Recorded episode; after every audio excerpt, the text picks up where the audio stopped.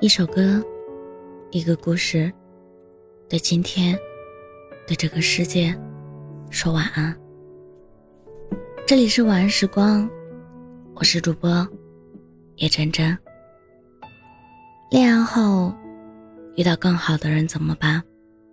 那天晚上，我在后台看到这样一条留言，点开头像，发现是个女生。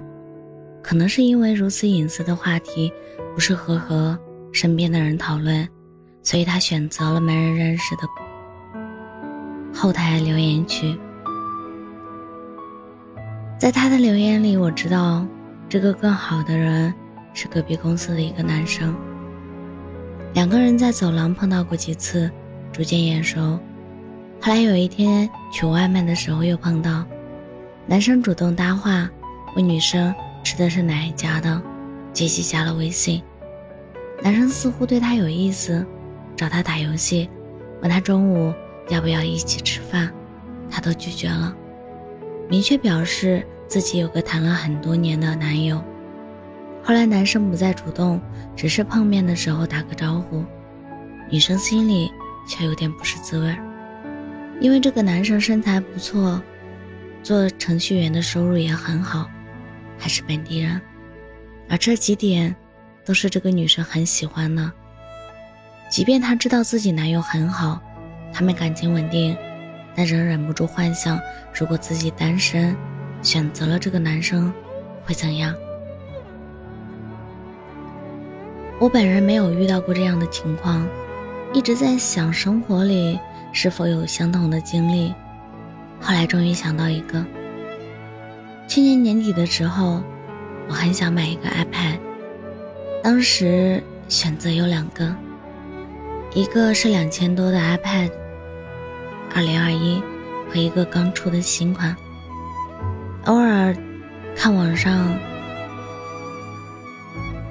确实也没有什么问题，唯独不满意的地方就是它的外表是老款的。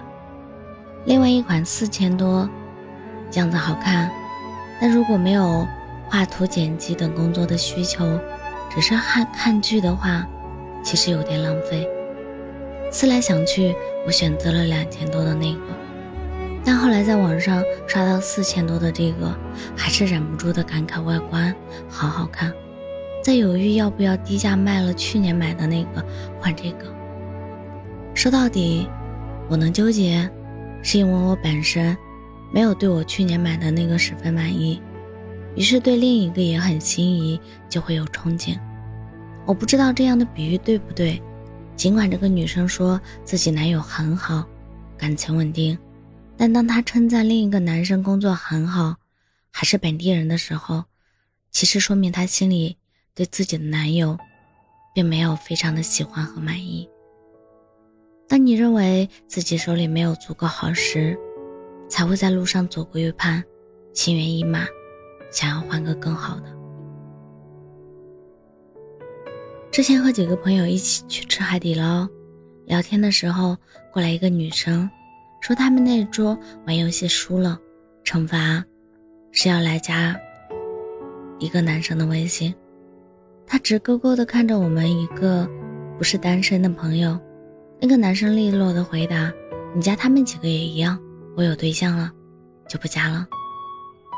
尽管朋友平常很少吐槽自己的女友做饭不好吃，人也不聪明，但真的别的桃花出现的时候，朋友果断的态度让我意识到，感情里的专一，应该就是这个意思。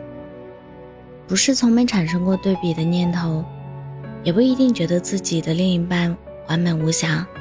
而是在诱惑出现的时候，本能的拒绝了，不给自己留下可以比较的机会。我之前看过一个博主的采访，她和丈夫从大学恋爱到结婚，一共在一起十几年，这中间，她从籍籍无名的小编剧，跃升为知名博主，开了公司，赚了不少钱。当采访的人问她，这么多年就没有遇到比她丈夫更好的人吗？他坦然的回答：“遇到过很优秀的人，但他和另外一半在一起太久了，彼此太默契了。这种用时间浇灌构筑的亲密，是优秀无法打败的。这世界上一定存在更好的人，他们有着客观尺度上的优质品品德，但他们从不应该被放进恋爱的对比范围内，因为爱情里就不应该存在比较级。那些犹豫着做比较的人，无非是不够爱，不够满意。真正的爱未必是盲目的觉得对方就是世界上最完美的存在，而是即便知道对方不完美，但却明白，爱情里不需要完美，要的是适配。心动不是答案，必定才是。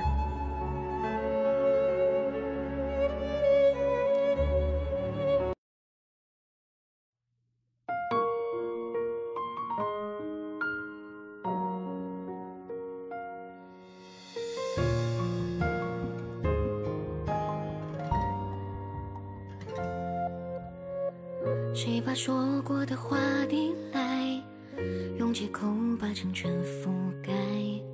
我在迷失的方向找不